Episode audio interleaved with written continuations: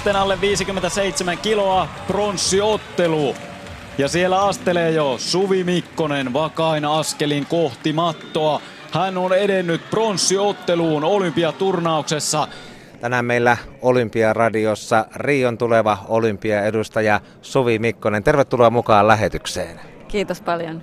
Sinä olet suomalainen, mutta myös maailman kansalainen. Olet kiertänyt maapalloa, nähnyt elämää eri puolilla. Kertoisitko hieman siitä, miten tiesi on kulkeutunut Suomesta Espanjaan?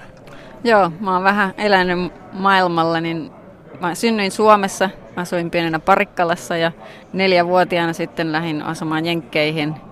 Siellä mä olin viisi vuotta siellä mä aloitin sitten karaten ja sitten muutin taekwondoon kuusivuotiaana ja sen jälkeen me muutettiin vuodeksi Costa Ricaan, sitten mä olin vielä puoli vuotta Argentiinassa, sitten me muutettiin takaisin Suomeen pari vuotta ja sen jälkeen mä muutin sitten Espanjaan 13-vuotiaana ja siellä mä oon asunut sen jälkeen.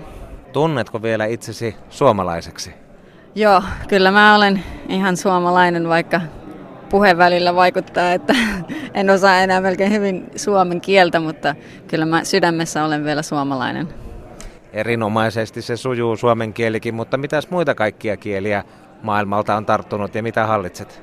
No englanti ja espanja sujuvat hyvin, että puhun molempia täydellisesti.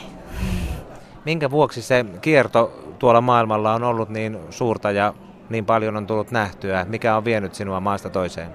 No alun perin me lähdettiin silloin Jenkeihin, koska mun äiti oli kasvanut Australiassa nuorena ja niiden mielestä oli tosi tärkeää, että me opetaan kunnolla kieliä, niin sen takia me lähdettiin alun perin Jenkkeihin ja sitten vielä espanjankieliseen maahan, että opittaisiin myös espanjan. Että se oli niin kuin pääasia, minkä takia me matkustettiin. Ja tätä nykyään asut Espanjassa. Jokos espanjalaiset ovat omineet sinut omaksi urheilijakseen?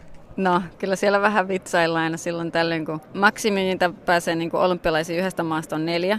Ja siellä oli viimeksi Lontoossa kolme ja nyt, taas oli, nyt pääsee taas kolme ja ne vitsailee, että mä oon sitten se neljännes espanjalainen, joka lähtee. Että kyllä siellä vitsaillaan aika paljon. Oletko muuttanut Espanjaan jo pysyvästi vai vieläkö sinä joskus palaat Parikkalaan tai Suomeen?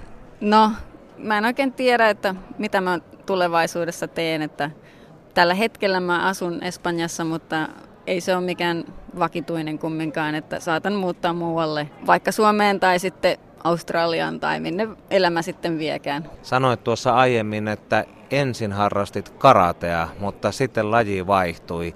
Mitkäs asiat ovat näiden päätösten taustalla olleet? Mä harrastettiin tosi mukavassa karateseurassa, mikä oli semmoinen Chuck Norris perustama karateseura. Ja, mutta mun vanhemmat näki, että taekwondo ja taekwondo on olympialaji, niin sitten ne muutti mut siihen, että ajatellen jo suuria unelmiaan, että ehkä jonain päivänä mä pääsisin sinne, niin nyt se toteutui. Sinä olet ollut jo viides Lontoon olympiakisoissa, Sovi Mikkonen, ja olet matkalla Rioon, mutta taekwondosta tuli olympiakisa laji 2000 Sydneyn kisoissa. Silloin Veera Liukkonen ja Kirsi-Maria Koskinen edustivat Suomea ja sen jälkeen Atenassa Teemu Heino. Seurasitko silloin aikanaan heidän otteitaan? No silloin just vuonna 2000 me muutettiin takaisin Suomeen ja mä silloin tapasin Veeran ja Kirsi Marjakoskin. Seurasin jonkun verran, mä olin silloin hyvin nuori ja en hirveästi vielä tiennyt, että olympialaisista ja semmoisista, mutta kyllä mä seurasin niitä ja Teemu on hyvä kaveri mulle ja se on ollut nyt monta vuotta mun joukkuekaveri, että se on meidän team captain ja hyvin olen niitä seurannut ja ne avas me, mulle niin kuin tien ja niin kuin mä avaan nyt seuraaville. Ja sitten lähtee uusi hyökkäys senegalilaiselta. 15 sekuntia on jäljellä. Ja näin Mikkonen ottaa siitä pääpotkulla kolme pistettä lisää, siirtyy 9-5 johtoon. Enää 12 sekuntia jäljellä ja Suvi Mikkonen johtaa tätä ottelua 9-5. 5 sekuntia jäljellä. Punaisessa asussa otteleva Mikkonen tanssahtelee, vielä lähtee viimeinen kierrepotku yritys. Näin, ottelu päättyy. Suhi Mikkonen voittaa tämän avauskierroksen ottelunsa. Hän hymyilee, ottaa kypärän pois päästä. Vaaleat Sinä jos kuka tiedät, miten kovan työn takana on olympiapaikka Lontooseen, saavutit sen samoin Rion kisoihin. Miten kovana pidät sitä ylipäänsä, että suomalaiset ovat päässeet jo ennen sinuakin olympiakisoihin taekwondossa? No kyllä se on tosi kova saavutus päästä olympialaisiin. Moni ei välttämättä sitä tiedä. Jopa mun oma äiti ei niinku huomannut, miten tärkeää se on, kunnes mä saavutin sen paikan, koska monesti ihmiset luulee, että no urheilija kunhan vaan haluaa lähteä sinne olympialaisiin, niin se vaan menee sinne, mutta ei se ihan niin helppoa ole, että sinne menee tosi monta vuotta töitä ja silloinkin on hirmu vaikeaa. Voi olla jopa maailman numero ykkönen ja jäädä pois kisoista, että tämä on raakaa peliä ja joka matsi on tärkeä. Voitto ratkaistaan. Panoksena pääsy välieriin ja iloisen näköisenä Suvi Mikkonen astelee jälleen tuonne matolle päin. Kuten ennen tuota avausottelua, hän silloinkin vilkutteli, hymyili, oli rentoutuneen oloinen. Sinunkin painoluokassasi 57 kiloa vain 16 kilpailijaa ja olympiakisoihin pääsy on vieläkin vaikeampaa kuin MM-kisoihin pääseminen ja siellä pärjääminen. Eli mikä se ero on MM-kisojen ja olympiakisojen painoluokkien välillä? No tota, MM-kisoissa meillä on kahdeksan sarjaa ja olympialaisissa on vain neljä. Eli olympialaisiin yritetään sitten tuplasti enemmän ihmisiä ja MM-kisoihin pääsee joka maasta yksi per sarja. Olympialaisiin pääsee vain 16 koko maailmasta. Et päästä siihen 16 joukkueen on, on tosi vaikeaa.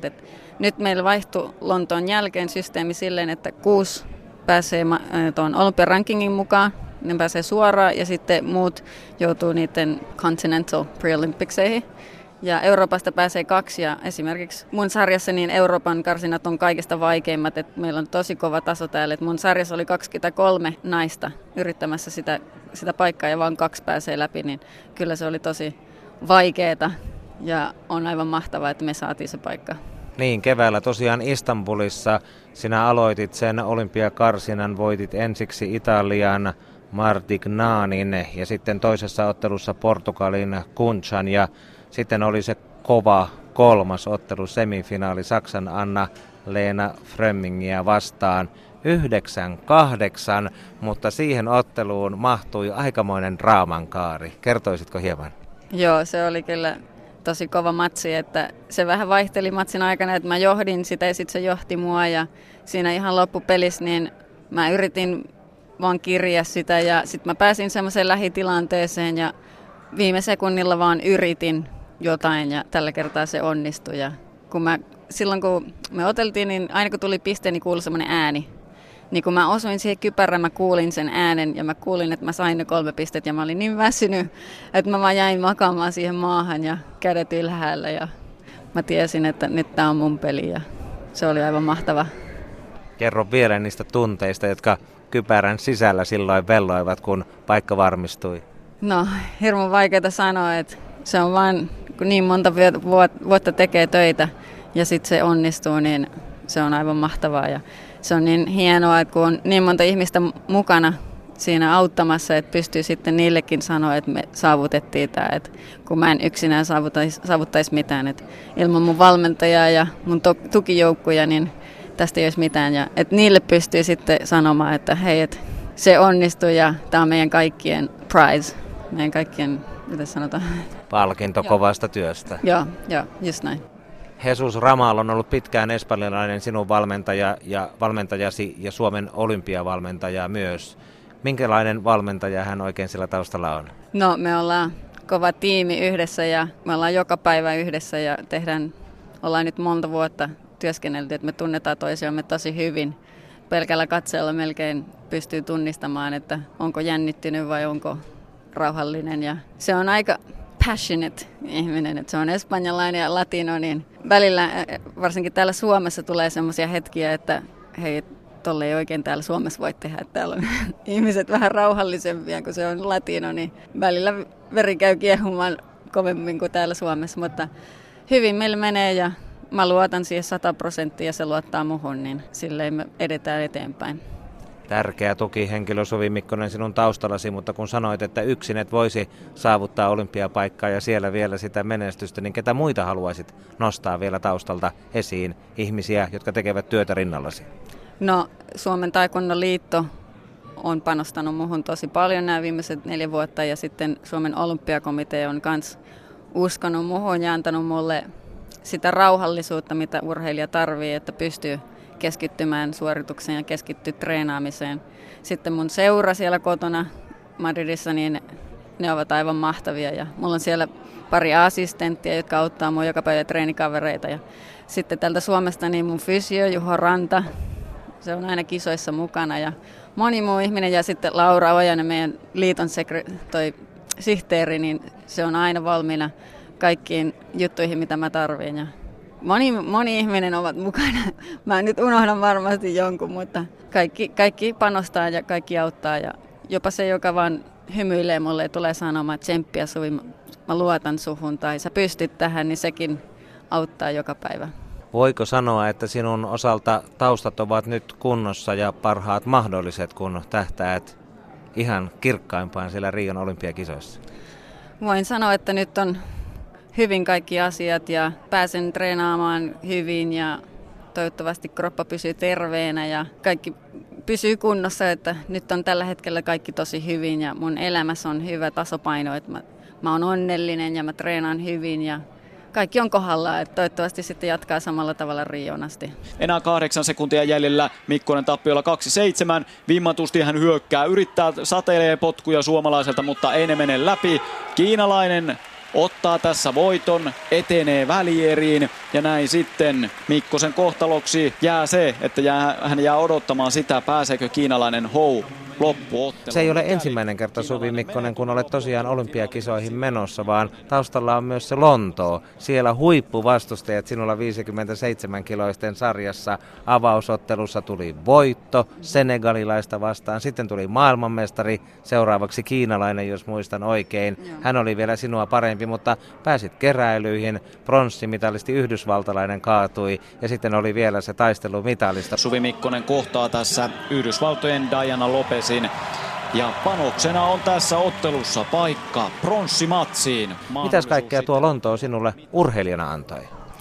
No se oli dream come true, että kaikki urheilijat unelmoisen hetken kanssa ja sitten vielä kun meillä meni sen verran hyvin, että päästiin neljä kertaa ottelemaan sinne, että siellä on niin hyviä vastustajia, tuommoisessa kisassa voi helposti joutua ekalla kerroksella kotiin, että se oli tosi mahtava päivä ja hieno kokemus, minkä mä muistan ikuisesti varmasti. Ja Mikkonen yrittää sieltä pääpotkua ja se onnistuu. Mikkonen siirtyy 3-1 johtoon. Se tulee jälleen aivan yllättäen sieltä. Tähän ei pysty yhdysvaltalainen vastaamaan. Haluaisitko sinä urheilijana, että kilpailu jakautuisi useammalle päivälle? Lähes kaikissa kamppailuissa mennään nyt sillä, että saman päivän aikana otellaan oma sarja loppuun asti, mutta onko se paras mahdollinen ratkaisu? No tuolla olympialaisissa meillä, meitä on kumminkin vain 16, niin se on korkeintaan neljä matsia. Kyllä mä luulen, että se on varmaan paras otella kaikki matsit samana päivänä, koska esimerkiksi viime vuonna tuolla MM-kisoissa, niin ne jakas sen silleen, että, ne jakoi sen silleen, että semifinaali ja finaali oli seuraavana päivänä. Mulla oli kolme matsia siinä edellisenä päivänä ja mä just hävisin siinä quarterfinalissa, että mä en päässyt semifinaaliin. Mutta seuraavana päivänä mä olin niin kipeä, mun koko kroppa oli niin väsynyt, että mä ajattelin, että hitto, jos mun pitäisi tänään otella uudestaan, niin kyllä se niin kuin ihan adrenalinilla pitää vetää, että ei muuten ei jaksaisi. Et kyllä se meidän lajissa, var, mä veikkaan, että on paras silleen, että kaikki käydään samana päivänä. Yö jäykistää. Joo, joo. Mikkonen joutuu korvaamaan sitten tässä tilanteessa nopeudella, kuten tässä näin upeasti aivan hetkessä. Jälleen lähtee yhdysvaltalaisen, yhdysvaltalaisen hyökkäys, mutta Mikkonen vastaa ja iskee aivan hetkessä jälleen potkun päähän. Ottaa lisää kolme pistettä ja johtaa 6-1 jo avausjaksolla. No miten sitten olympiakisat urheilijan taekwondokan osalta eroaa oman lajin Euroopan mestaruuskisoista tai MM-kisoista, kun on mukana muidenkin urheilumuotojen edustajia? Ennen omaa suoritus, niin keskittyy omaan suoritukseen. Yritetään mennä aika myöhään sinne kisakylään, ettei tulisi liikaa paineita tai ajattelisi liikaa, että näkee siellä jonkun Usain Boltin tai jännittää ekstra, niin me mennään sinne aika myöhään ja sitten mun oma kisapäivän jälkeen, niin sitten mä viimeksikin Lontoossa mä kävin katsomassa sit sen miesten keihä, keihänheiton finaalin ja kävin katsoa eri lajeja, että se oli tosi mahtavaa. Miten maailman kansalaisena reagoit siihen, että Suomessa se keihäänheitto on se kaikkein arvostetuin kesäolympiajuttu? no, en osaa oikein vastata tohon, että... Ylittääkö uutiskynnyksen Espanjassa keihäänheiton loppukilpailu? No Espanjassa sitä ei kyllä hirveästi näy sitä keihäänheittoa. Mä, sen verran mitä mä Twitterissä ja Facebookissa näen niin kuin Suomesta, niin sitä mä pystyn seuraamaan. Ja totta kai se on kova laji ja en mä tiedä. Mutta ei niin iso asia maailmalla ehkä kuin Suomessa. Ei ole, ei ole. Espanjassa on jalkapallo ja sitten on jalkapallo ja sitten on vielä jalkapallo ja sitten jos kerkee, ne puhuu jostain muusta. Se osuu panssariin ja lisää pisteen Mikkoselle. Hallitsee ottelua aivan täysin. Pitää vastustajan kaukana, johtaa 8-2.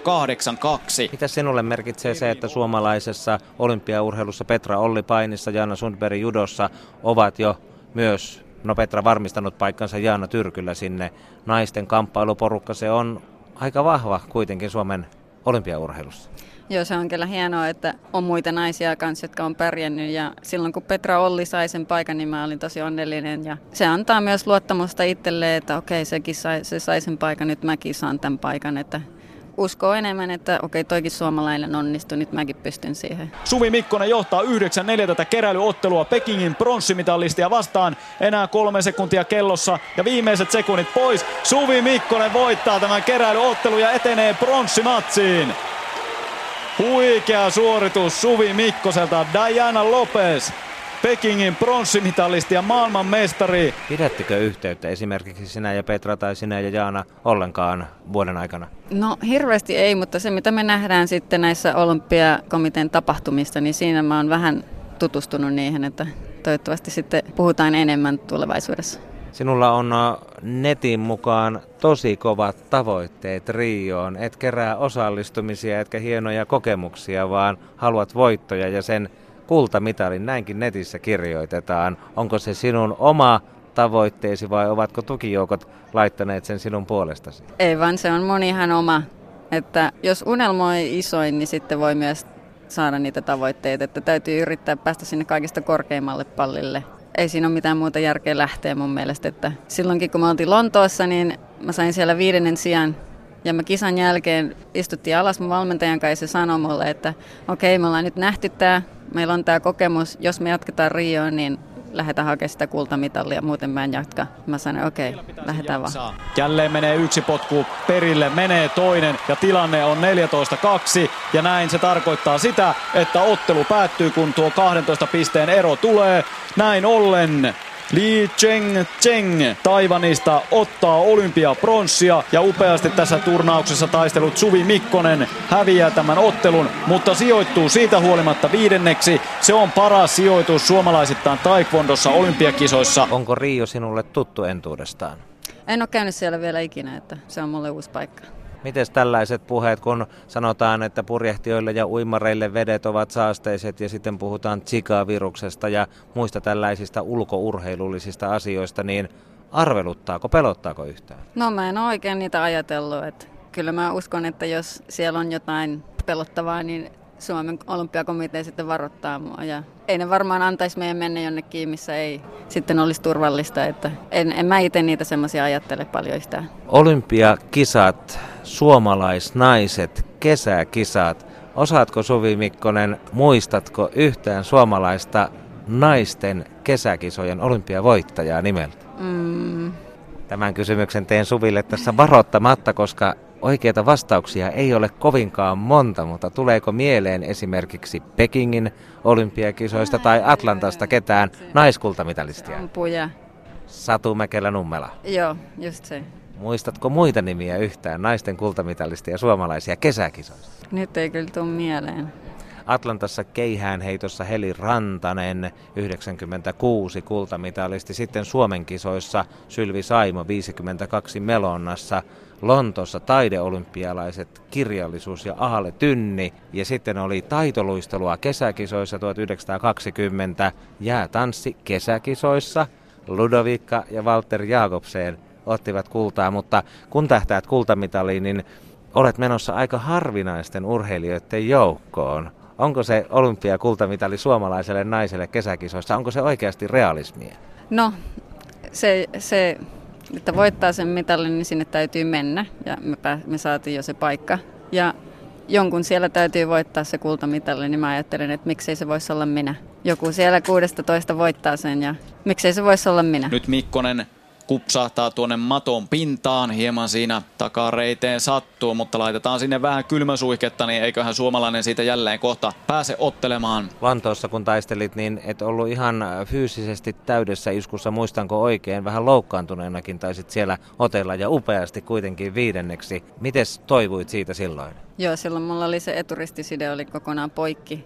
Öh, vuosi meni aika vaikeasti, että oli vaikeaa päästä takaisin huipulle, että Lontoossa oli, oli niin hyvässä kunnossa ja sitten tuli se vuoden tauko suunnilleen, niin silloin on vaikeaa päästä takaisin huipulle. Ja ensimmäiset MM-kisat meni huonosti, että mä hävisin ekan matsin ja siinä mulla tuli semmoinen matala hetki, että ajattelin jopa lopettaa, mutta silloin mun valmentaja katsoi mua silmiin ja sanoi, että Suvi mä uskon, että sä pystyt tähän, kokeillaan vielä uudestaan. Ja onneksi sitten kuuntelin sitä ja täällä me ollaan taas olympiapaikka turveksissa. Ja nyt Mikkonen sinne tärähtää jälleen tuonne maton pintaan ja jälleen sitten tällä kertaa polvea suihkutetaan. Toivottavasti siinä nyt ei sattunut mitään. Ei Mikkonen kuitenkaan tuossa irvistele, istuu, istuu tuolla maton pinnassa, kokeilee polvea ja polvi kyllä liikkuu. Jalka liikkuu, Mikkonen nousee ylös, eikä kyllä liinkuta tuota jalkaa ollenkaan. Hyvä homma. Minkälaisessa fyysisessä kunnossa olet nyt terveyden suhteen? Nyt mä oon tosi hyvässä kunnossa, että kesän jälkeen me päätettiin, että nyt me ei käydä enää kisoissa, vaan me keskitytään sinne karsintoihin. Ja se oli mulle tosi hyvä, että mä tarvitsin hyvän treenikauden. Meillä on nyt systeemi muuttunut silleen, että meillä on joka kuukausi kisoja. Ja joka kuukausi on tärkeitä kisoja, ne on ranking-pistekisoja. Ja se oli mun kropalle vaan niin vaikeet, että mä en kerännyt niinku treenaamaan, mä en kerännyt palautumaan ja joka kisa oli vaan vaikeampaa ja vaikeampaa ja tuli vaan semmoinen olo, että oho, nyt täytyy taas lähteä kisaamaan, nyt täytyy taas lähteä kisaamaan.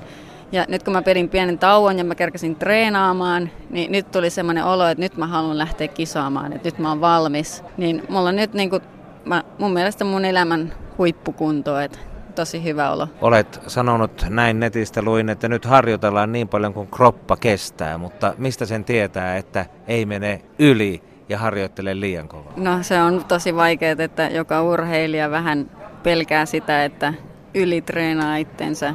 Ja jos pitää taukoa, niin pelkää, että nyt mä en treenannut tarpeeksi kovaa. Että se on tosi vaikeaa, että valmentaja ja fysio ja ne, jotka ovat ympärillä vähän sitten yrittää, ettei menisi kummankaan rajan yli tai ali, niin ne sitten pitää musta huolta. Toivotaan, että terveytesi kestää. Sanotaan, että sinulla on aktiivinen ja aggressiivinen tyyli ja olet myös Suomessa käydessäsi opettanut nuorille ja lapsille taekwondon saloja. Joku sanoo, että no aika rajun näköistä touhua se on, mutta miten tämä laji taekwondo Suvi Mikkonen mielestäsi nuorille sopii? No, taekwondossa on monta eri tyyliä, että ottelussa voi voittaa sillä, että on nopea ja vahva, mutta voi myös sillä, että on viisaampi kuin toinen tai että pystyy suojaamaan paremmin kuin toinen. Että on monta, monta eri ottelutyyliä, että jokainen voi löytää oman tyylinsä ja pistää sen niin parhaaksi kuin voi ja sillä voi voittaa. Että ei, ei, nykyään ei haittaa, että oot sä maailman nopein vai oot sä kestävin vai pystyy löytämään sen oman tyylin ja jokainen pystyy ottelemaan. Luuletko, että sinun jälkeesikin Suomesta nousee olympiakisoihin taekwondo-urheilijoita? Mä luulen, että joo, että nyt on tällä hetkellä tosi hyvä ryhmä nuoria urheilijoita, mistä joku niistä on jo saanut mitalleja jopa MM-kisoista ja EM-kisoista kadettisarjassa ja kovaa vauhtia siellä tullaan ja mä uskon kyllä, että ne pärjää ja ne pääsee vielä olympialaisiin, kun ne uskoo itse, että ne pystyy siihen, niin se on se, mikä ne vie sitten sinne perille asti. Sinäkin olet saavuttanut Lontoon jälkeen mitalin Euroopan mestaruuskilpailujen pronssia Bakusta 2014. Mitä se merkitsi? No se oli mulle tosi tärkeä mitalli. Olin tosi jännittynyt sinä päivänä, koska Suomi ei ollut saanut EM-mitallia parin vuoteen ja mä tiesin, että kaikki odotti, että mä saisin sen siinä kisassa ja mä kyllä jännitin aivan liikaa sinä päivänä ja vähän niin kuin autopilotilla ottelin sitten, että mä en pystynyt itse kontrolloimaan mitä mä tein, että mä sitten treeni, treenistä otin kaiken irti ja vähän niin kuin robottina sitten ottelin sinä päivänä. Se riitti sinä päivänä pronssimitalliin, että se oli tosi tärkeä. Tässä on vajaa puoli vuotta aikaa siihen suureen tavoitteeseen.